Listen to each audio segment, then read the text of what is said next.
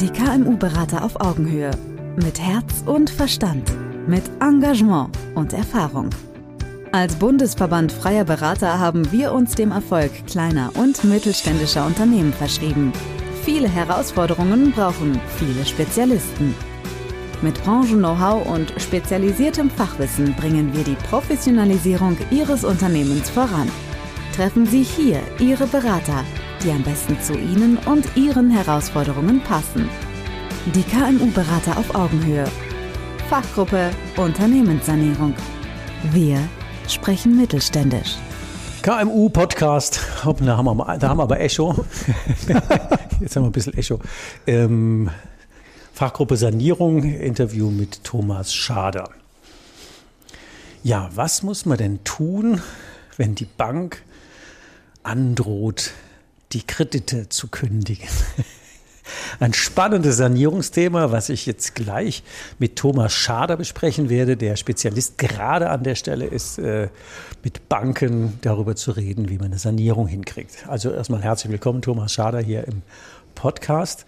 Gleich mit der ersten Frage starten. Ja, was muss man denn tatsächlich tun, wenn die Bank androht, die Kredite zu kündigen?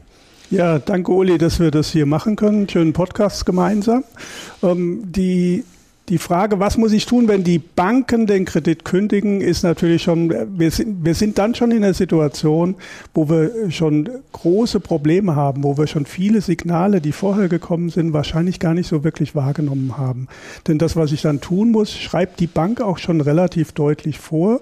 Die wird nämlich immer mit dieser Ankündigung, die Kredite zu kündigen, auch gleich sagen, wir möchten zum Beispiel ein Sanierungsgutachten von dir haben. Wir möchten einfach mal sehen, wie es bei dir im Unternehmen läuft läuft.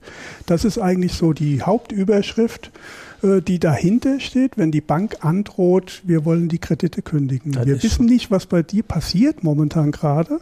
Deswegen, du gibst uns keine vernünftigen Informationen. Deswegen müssen wir unter Umständen diesen Weg gehen. Das wäre jetzt die Androhung, den Weg gehen und müssen dann die Kredite kündigen. Dann würden wir die Freundschaft beenden. ja, ja, Kredere kommt ja von Glauben. Wir glauben, wir kriegen das Geld zurück. Und der Glaube ist dann an der Stelle ein wenig gestört. Genau, genau. Das heißt also, der Zeitpunkt, auch jetzt für unsere, für unsere Zuhörer, das ist ja eigentlich schon kurz vor ähm, Shutdown. Da passiert ja, der genau. passiert ja nichts mehr. Also ja. da ist der Verhandlungsspielraum minimalistisch. Und das ist schon noch euphorisch. Wann muss man denn anfangen, über Sanierung, über Begleitung, über Neustrukturierung nachzudenken? Also in dem Moment, wo ich merke, dass es im Unternehmen nicht mehr so sauber läuft. Und das sind immer diese, diese Krisenfrüherkennungssignale, die ich wahrnehmen muss und die die Bank natürlich auch wahrnimmt. Wobei die Bank hat ja nur einen ganz kleinen Blick auf das Unternehmen. Und äh, da sind es dann häufig Konto, Daten, die die im Prinzip einsehen, wenn die sehen, meine Kreditlinie ist immer ausgenutzt, ich bin immer bis am Anschlag, ich habe da ganz wenig Atmung in der, in der Linie, weil normalerweise sollte ja eine Kontokorrentlinie dazu da sein, dass ich mal die, dass mal Geld reingeht, dann bin ich mal im Positiven, dann zahle ich mal eine Rechnung und damit atmet das Konto, wie die Banker so schön sagen. Atmet das geht um immer hoch und runter, runter genau. um die Nulllinie herum. Das, das ist alles okay, aber wenn ich immer bis am Anschlag meiner Kreditlinie Linie bin, heißt es, ich warte, bis mein Kunde endlich bezahlt hat und ich dann meine Lieferanten bezahlen kann. Das heißt, ich bin wirklich immer bis am Anschlag. Das ist so ein typisches mhm. Signal, wenn ich das merke, es geht so in diese Richtung. Ich bin sehr stark angespannt. Ich komme über diese 80 Prozent Nutzung hinaus. Das, das ist so eine, so eine Kennzahl, die die Banken sicherlich auch immer wieder haben. 80 ähm, Prozent Nutzung meiner Kontokorrentlinie dauerhaft.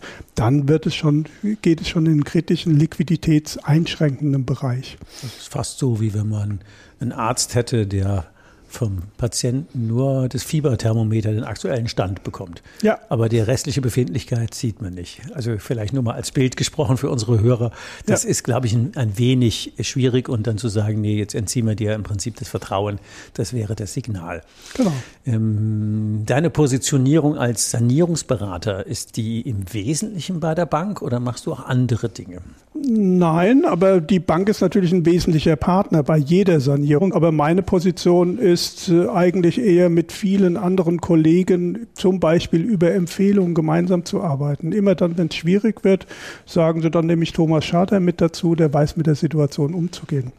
Und das ist ja auch so ein bisschen die Motivation von mir, denn in dem Moment, wo es schwierig wird, fängt es an, mir Spaß zu machen. Sehr gut. Dann, dann, das ist das, was, was mich Challenge. eigentlich dazu führt, dass ich Sanierungsberatung mache. Ich komme ja auch aus dem steuerlichen Bereich, war mal beim Steuerberater, hab, bin im Finanzwesen da groß geworden, Finanzleiter von in Konzernen. Aber was mich interessiert hat, war einfach diese Schwierigkeiten zu beseitigen und Mhm. dann zu erkennen, wie schnell ich ein Unternehmen eigentlich auch verändern kann. Das ist das, was Spaß macht. Wie schnell man ein Unternehmen verändern kann.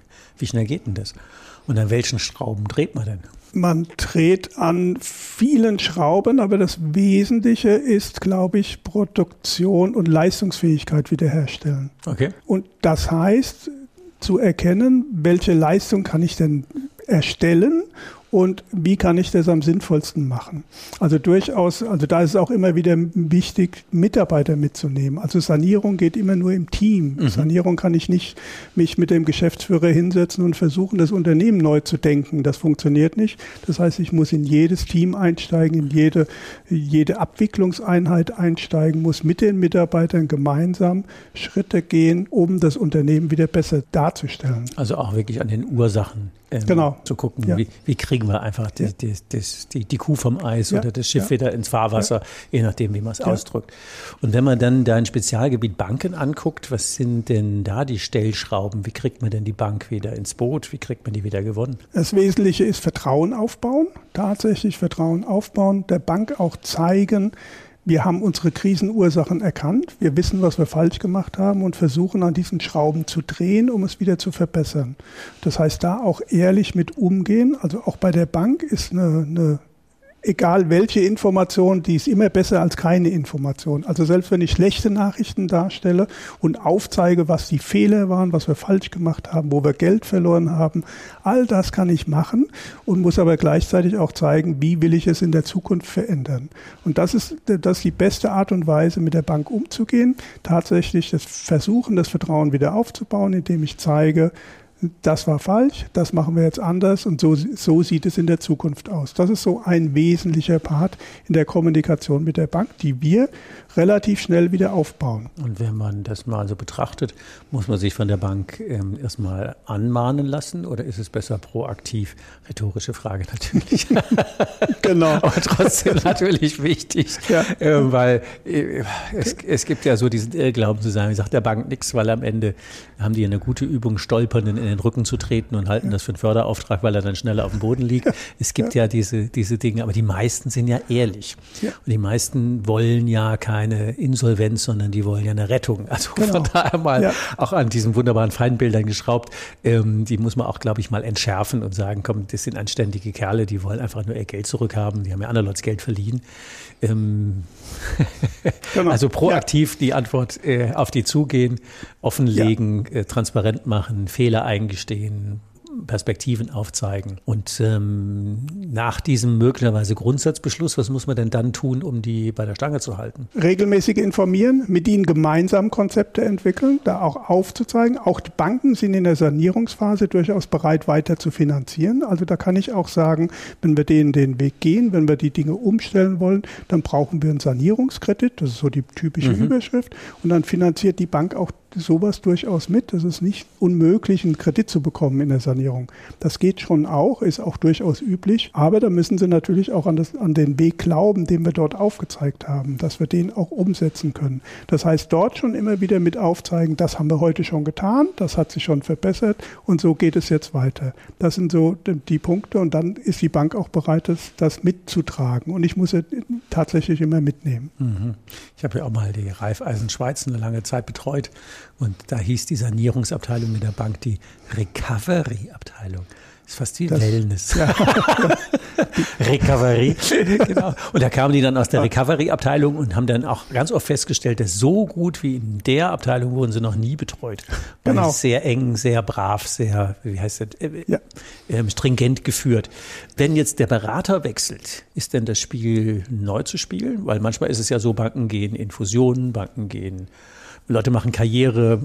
Es gibt ja Gründe für Fluktuation. Ja, also der Beraterwechsel ist Programm. Das ist auch Pflicht. Das ist auch bei jeder Bank Pflicht. Normal, in dem Moment, ja. wo wir, wo wir in eine Sanierung kommen, wird die Sanierungsabteilung eingeschaltet. Und die Sanierungsabteilung ist aber äh, tatsächlich kein Nachteil, so wie du jetzt gesagt hast. Das ist wirklich ein, für uns als Berater ein großer Vorteil, weil wir haben sehr professionelle Banker dort. Das sind, das sind in der Sanierungsabteilung sind immer die erfahrensten Banker, würde ich das mal sagen. Ist tatsächlich so. Das, das, würde ich unterstützen. Danach ja. kommt ja die Abwicklung. Dann ist nicht mehr so lustig. Die sind auch meistens nicht ja. so nett. Ja. Aber die, die ich da bis jetzt irgendwo in der Begleitung, im, im Einzelcoaching und Co. hatte, im Training on the Job, die hatten immer das Bemühen, ähm, dass wir die Leute wieder zurück ins Fahrwasser kriegen. Da war keiner, der jetzt Druck gemacht hat. Also ich glaube, das ist eine Angst, die können wir nehmen. Und äh, wenn man das dann professionell aufbereitet, und du sprichst ja anscheinend beide Sprachen, ja. unternehmerisch und bänkisch, man muss das ja übersetzen. Ja. Das ist ja nicht so ganz einfach, dass ja. die das dann reinkriegen. Aber genau das ist der Vorteil auch dann in der Kommunikation mit der Bank, dass wir genau wissen, wie tickt denn die Bank, was braucht die denn? Und die Sanierungsabteilung, und deswegen ist die Sanierungsabteilung auch durchaus ein großer Vorteil, weil die Sanierungsabteilung hat als Aufgabe, das Engagement zu sichern. Die hat nicht die Aufgabe, Geld damit zu verdienen. Das soll gesichert werden. Und dann soll alles getan werden, dass das Unternehmen in der Lage ist, das Geld auch tatsächlich zurückzubezahlen. Und das ist genau der Vorteil, den wir dann aufgreifen und mit erfahrenen Bankern, die natürlich Druck machen. Die machen Druck, dass sie die Unterlagen haben wollen, die machen Druck, dass Dinge verändert werden. Das soll ein Veränderungsprozess angestoßen werden. Nur wenn wir den schon gemeinsam gehen, dann ist es natürlich eine ideale Zusammenarbeit. Und wenn wir beide Sprachen sprechen und genau wissen, warum macht er das, dann sind wir nicht böse darum, dass er uns jetzt wieder unter Druck setzt, weil er Unterlagen braucht, sondern wir wissen, er braucht die Unterlagen. Er oder sie. er oder sie, genau, ganz normales Handelsgebaren. Ja. Vielleicht noch ein Tipp, ähm, ich weiß nicht, wie viele Banker den hören, aber als Unternehmertipp, ähm, wenn wir gerade eine Million im Feuer haben und wir müssten eine Million ausbuchen als Bank, dann wäre die Alternative bei aktueller Zinsmarge von den Mitteln 0,5, wenn man alles abzieht, Kosten, Risiko, wie auch immer, müssten wir 200 Millionen neues Kreditgeschäft machen, um es glatt zu ziehen. Ein guter Verhandlungspunkt, oder? Ja, den, den nutzen wir. genau, den nutzen wir. Deswegen, deswegen schmeiße ich gerade die Karte, weil ich glaube, man muss da keine ja. Angst haben. Ich meine, ja. niemand geht ja vorsätzlich in eine Sanierung zu sagen, das macht so viel Spaß und ich kriege dann ordentlich ja. Kekse bei der Bank. Nee, das macht ja keinen Spaß, aber zu, zu wissen, ich habe auch eine Position, wenn ihr mich nicht unterstützt, und ihr müsstet die Million ausbuchen, dann wissen wir ja die Folgen. Genau, ähm, genau. Und, und, und das ist auch in den Gesprächen, kann man das wunderbar nutzen, aber auch durchaus sich mal zurücklehnen und nicht unter Druck setzen lassen. Ne? Also wenn, die, wenn wir im Bankgespräch dann die Bank sagt, sie kündigt jetzt die Kreditlinie, dann kann ich mich nur zurücklehnen und sagen, okay, und dann? Weil das Geld haben wir ja nicht, um es zurückzubezahlen. Also was wäre die Folge dann, wenn sie kündigt? Dann müsste sie ausbuchen, das Unternehmen müsste in die Insolvenz gehen, alles wäre verloren. Der Druck, der ist natürlich für den Unternehmer, der das dann auf einmal hört, das ist natürlich immens hoch. Immens, aber für ja. uns als Berater, wir legen uns dann zurück und sagen, ja, okay, und jetzt, was machen wir daraus? Dann, dann ist auch gut. Teurer Spaß, genau. also teurer Spaß ein gut, gutes Signal. Ein Freund von mir hatte mal ein Fitnessstudio und das lief nicht. Das ist bei vielen Fitnessstudios so. Und dann haben sie auch unter Druck gesetzt. Und da ist er morgens in die Bank und hat den Schlüssel abgegeben. Zu sagen, so, dann geht ihr morgen aufschließen. ist auch mal eine Methode. Und da war das tatsächlich das Eis gebrochen, zu sagen, es nützt ja nichts, wenn ich jetzt platt bin, ja. dann kriegt ihr nie mehr eure Kohle zurück. Es ist besser, ihr helft mir, das wieder auf die Reihe zu kriegen und dann kriegt ihr eure Kohle wieder. Ja. Ist dann auch tatsächlich so gelaufen. Ja. Der ist, der ist durch und ich glaube, das ist, das ist immer gut, wenn man so Geschichten hat, weil als Berater hast du die ja jeden Tag. Ja. Und als Unternehmer ja hoffentlich nie, aber wenn dann vielleicht maximal einmal im Leben, das wäre gut. Aber dann äh, die Erfahrung, wie geht man mit Bankern, hat man ja nicht. Aber die Sanierungsabteilungen sind auch nicht so getaktet, das kann ich tatsächlich so sagen. Die Sanierungsabteilungen sind wirklich erfahrene Banker, die das Unternehmen schon unterstützen wollen, aber natürlich die Sicherung ihres Engagements im Hinterkopf haben. Das ja. ist das Wichtigste. Sie ja. wollen ihr Geld wieder zurückhaben. Normales und wie können wir den Weg gehen? Das ist normales Tagesgeschäft. Und dann, dann sind die auch zu allen Schandtaten bereit, in Anführungsstrichen. In einer Situation war ich mal auch da in so einem Gespräch dabei, da haben die drei Stunden lang heftigst verhandelt und auch eine Lösung gefunden, war auch gut. Es war kurz vor Weihnachten, dann geht der Bankvorstand an seinen Schrank, nimmt eine Flasche Wein raus und schenkt die dem Kunden. Mhm. Und der war völlig, völlig perplex und sagt, wie jetzt? Also war eine kleinere ja, Bank, ja, da war der ja. Bankvorstand selber dran. Und dann sagte dieser Vorstand, Natürlich haben wir ein Problem. Und trotz allem sind Sie ja ein netter Mensch. Und ich kann das unterscheiden. Und deswegen wünsche ich Ihnen und Ihrer Familie eine frohe Weihnacht. Ja, das ist so eine schöne Situation. Und, ja. oder dann immer raus war, hat er mir gesagt, du, bei 400.000 Euro hängt es an der Flasche Wein auch nicht. Aber der meinte das wirklich ernst. Und da Ja. habe ich, da hab ich mega Respekt vor dem Mensch gehabt. Da hat er gesagt, okay, natürlich haben wir ein Problem, aber Mensch ist Mensch und wir, wir lösen das menschlich. Also ich glaube, ähm, und auch aus der Erfahrung, Genokunden leben länger. Also tatsächlich, bei Genossenschaftsbanken muss man härter verhandeln, aber man lebt länger, bevor man in die, in die Abwicklung kommt. Die Erfahrung habe ich jetzt noch nicht gemacht. Nee, echt nicht? Also Nee, das würde ich, nee. das würde ich so aus, Also- schon also- aus so verschiedenen Bankenlagern würde ich sagen, dass Genossenschaftsbanker härter verhandeln. Ähm, bei Sparkassen kriegst du schneller ausgebucht und bei Großen noch schneller. Nee, äh, die, Erfahrung kann ich jetzt nicht teilen. Okay, gut. Äh, Ich habe die Erfahrung gemacht, dass wir mit Sparkassen und Volksbanken, die einfach nah am Kunden dran sind, dass wir mit denen sehr gut zusammenarbeiten kann, Mhm. während die Großbanken allesamt mittlerweile die Sanierungsabteilung möglichst weit weg verlagern. Also wenn ich in Frankfurt einen Sanierungsfall habe, bin ich in der, in der Sanierungsabteilung in Leipzig. Das heißt, da soll der persönliche Kontakt eigentlich nicht da sein. Das macht die Sache mehr als Entscheidung am grünen Tisch, wie man so schön sagt. Da wird nicht wirklich über das Unternehmen, sondern über die Zahlen entschieden. Wäre- Das macht es nicht einfach. Nee, dann wäre natürlich auch ein Tipp für den normalen KMU-Mensch, bleib bei deiner regionalen Bank. Dann hast du im Normalfall einen guten Lauf und wenn es schwierig wird, hast du auf jeden Fall auch noch einen Ansprechpartner mit einer persönlichen Interessenslage. Genau. Und ich glaube, das ist auch ein strategisch wichtiger Punkt zu sagen, mach dich da nicht von den Großen abhängig, weil du hast wenig Verhandlungshebel. Ja, Die haben lange Arme. ja, genau. um genau aufzuhängen. Genau, ja. Also ich glaube, das ist auch vielen nicht so bewusst, wenn man da nicht jeden Tag mit zu tun hat.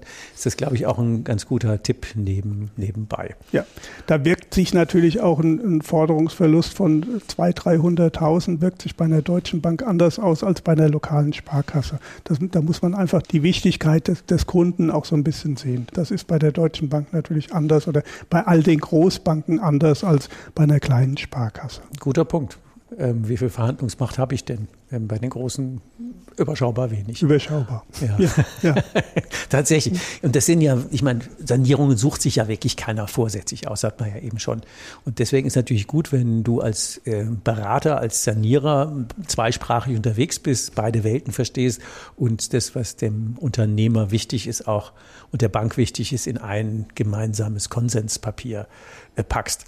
Jetzt hat man ja gesagt, eben Früh ansetzen ist gut. Wir haben gesagt, regionale Bank ist gut.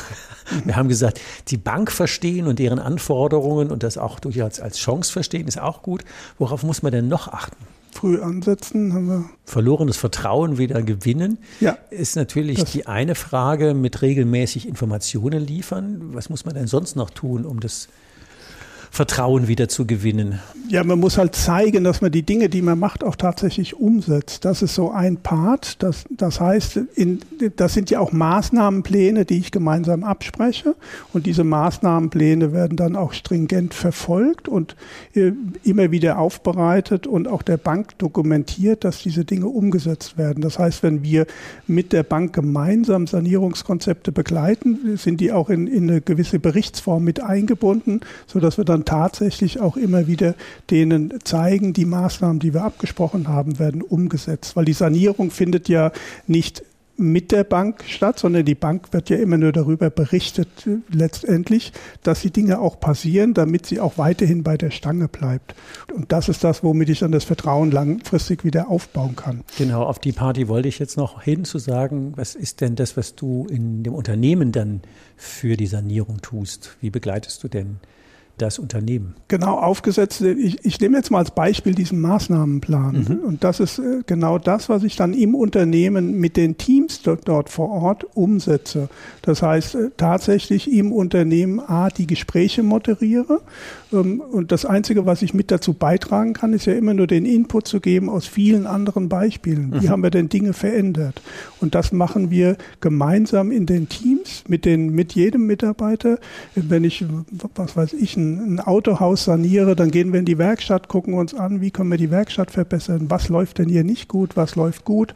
Wenn du heute in die Autowerkstatt gehst und schaust es dir an, da siehst du schon, wie sie aussieht, ob sie gut laufen kann oder Definitiv. nicht gut laufen kann. Das ist so ein typisches du, Beispiel. Du siehst die BWA-Ergebnisse schon, an der, du gehst in die Werkstatt und guckst in irgendeine Ecke oder den Wareneingang, du siehst es immer. Genau, du Du siehst siehst es es immer. sofort. Und wenn, Ja. der, wenn der Mitarbeiter zwei Stunden seinen Schraubenzieher suchen muss, dann weißt du ganz genau, dass er nicht produktiv sein kann. Ja. Also das sind so typische Dinge. Aber das besprechen wir mit den Mitarbeitern. Und was nicht läuft, sagen dann schon die Mitarbeiter in diesen offenen Gesprächen, wenn man da offen drüber sprechen kann.